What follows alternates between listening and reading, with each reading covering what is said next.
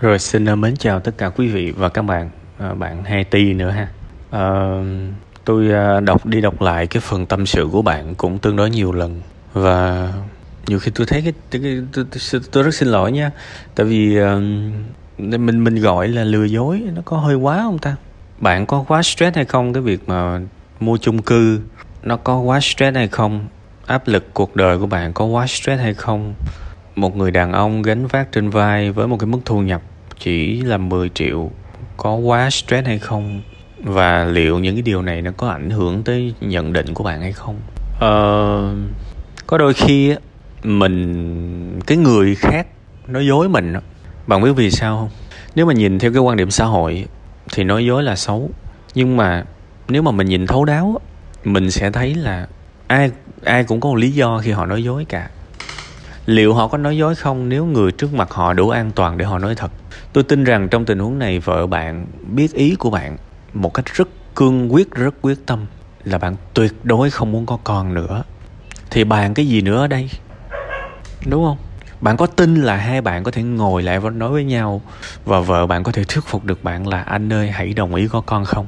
Bạn có tin không? Tôi tôi không tin.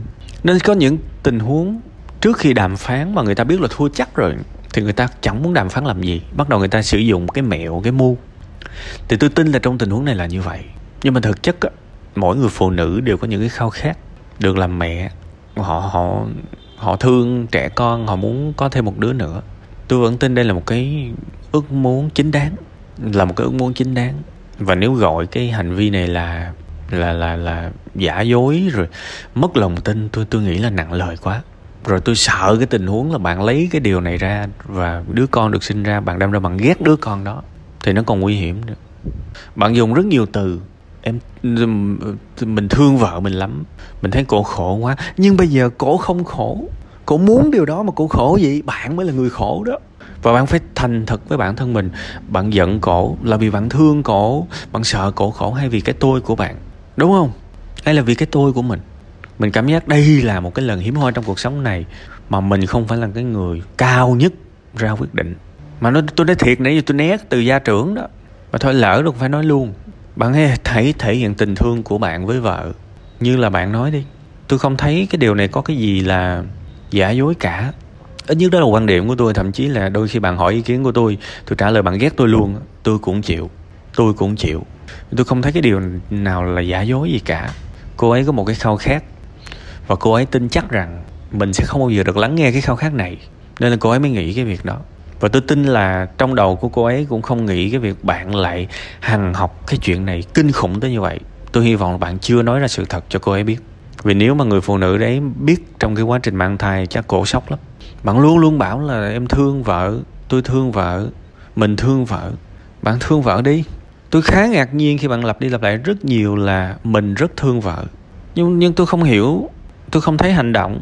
Khi bạn thương một người nào đó, thì giữa bạn và họ không còn cái tính đúng sai nhiều nữa. Bạn cho họ được phép vô lý, chứ không phải là tôi sẽ thương bạn khi bạn ngoan. Và tôi cũng đã có một cái bài tri kỳ cảm xúc nói về cái việc sự nhầm lẫn cướp đi hạnh phúc. Khi mà mình thương một người thật sự, mình để họ sai và mình nói họ đúng trong cái phạm vi cho phép. Tình thương thực sự không có đúng sai, chỉ có thương thôi. Tình thương thực sự là ví dụ như nửa đêm cổ thèm ăn một cái món gì đó có hại cho sức khỏe thì nếu mà ngày nào cũng đòi ăn thì mình sẽ cản.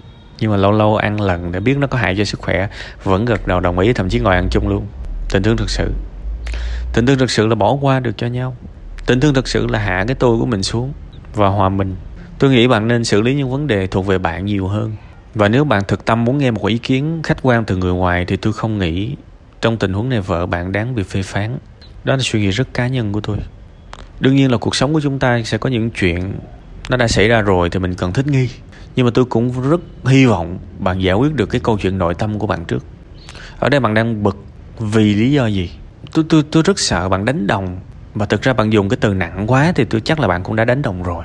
Cái cú lừa này á, nó có phải là cú, cái cú lừa lấy đi đời của mình không? Nó có phải là cái cú lừa cướp đi tiền của mình không? Nó có phải là cú lừa như là những con người khốn nạn ở ngoài xã hội kia lừa nhau hay không?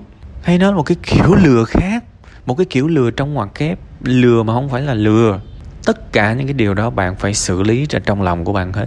Mất niềm tin. Bạn dùng là mất niềm tin. Nhưng mà thật ra trước giờ bạn có tin không? Và bạn cần định nghĩa lại niềm tin là cái gì? Niềm tin là cái gì? Chà khó nha. Cụ thể đây niềm tin là cái gì? Cách đây vài ngày á khi mà tôi cũng đọc comment của mọi người á uh, tôi tôi mới phát hiện ra trong cuộc sống này đôi khi chúng ta là vô tình làm tổn thương nhau nhiều quá tự nhiên tôi nhớ là một cái lời bài hát, là bài Let Her Go, Let Her Go của Passenger. Let Her Go có nghĩa là để cô ấy ra đi. Bài hát đó nói về một cái người đàn ông trong quá trình yêu nhau người đàn ông đó vẫn cư xử bình thường, bản năng bình thường thôi. Thậm chí là có phần hơi khó khăn. Và người đó không có nhận ra được vấn đề gì cả cho tới một ngày cô gái rời khỏi mình. Thì người đàn ông mới cay đắng thốt lên là, tôi chỉ biết mình yêu cô ấy khi tôi để cô ấy ra đi cái câu này nó đánh động nhiều cái lắm các bạn. Mình có trăm ngàn cách hiểu. Khi mà cô ấy ra đi, mình mới nhận ra là thứ duy nhất mình cần là chỉ cần cái sự hiện diện của cô ấy thôi. Chỉ cần cái sự hiện diện có mặt của cô ấy là mình đã quá đổi hạnh phúc rồi. Nhưng khi cô ấy rời bỏ mình mình không có thứ đó. Và mình mình mới nhận ra là mình cần cái sự hiện diện của cô ấy tới mức nào. Ngoài ra mình chẳng cần một cái điều gì khác nữa. Đúng sai bây giờ không còn quan trọng. Thứ này thứ nọ không còn quan trọng. Khi người ta xa nhau người ta mới phát hiện ra, tôi chẳng cần gì cả. Tôi chỉ cần sự có mặt của họ thôi. Và đó là đủ rồi. Đó là tình yêu đỉnh cao và thuần khiết, nhưng loài người này không có nhận ra. Khi mà họ có mặt với nhau rồi á, họ lại đòi phải thế này, phải thế nọ. Họ bắt phải cư xử thế này, thế kia. Và tình yêu càng lúc nó càng lên méo mó. Ở đây tôi không nói là tôi đang trù cái nhà của bạn nha. Tôi chỉ đang lợi dụng một cái lời của một bài hát và dựa trên rất nhiều câu chuyện có thật của khán thính giả gửi tôi tôi muốn hướng bạn về cái thuần khiết nhất của tình yêu, của một gia đình. Đó là mình về, mình mở cửa ra, mình thấy vợ mình có mặt ở đó, mạnh khỏe. Như vậy chưa đủ hạnh phúc à? Bạn sẽ có rất nhiều công việc về nội tâm cần phải giải quyết đấy. Ha? Nếu không, những cái sự ghét bỏ, thù ghét của bạn sẽ tích tụ, nó sẽ truyền qua cho vợ bạn. Và tôi tôi không không biết được rồi gia đình bạn sẽ như thế nào trong cái tình trạng này nên câu chuyện lớn nhất vẫn là từ bạn. Và tôi cũng đã nói rồi, với bản thân tôi tôi không thấy đây là một cái điều gì đó mà lừa dối, ghê gớm cả. Thật là bất công. Khi mà xem nó như một cái sự lừa dối, có cái hàm lượng độc hại tương đương như là cái sự lừa dối chúng ta thường thấy trong cuộc sống này. Thôi thì dù sao đó cũng chỉ là cái quan điểm cá nhân của tôi. Nếu bạn muốn nghe một ý kiến khách quan, thì đây là ý kiến khách quan. Phần quyết định vẫn là của bạn thôi, không ai có thể thay bạn quyết định được.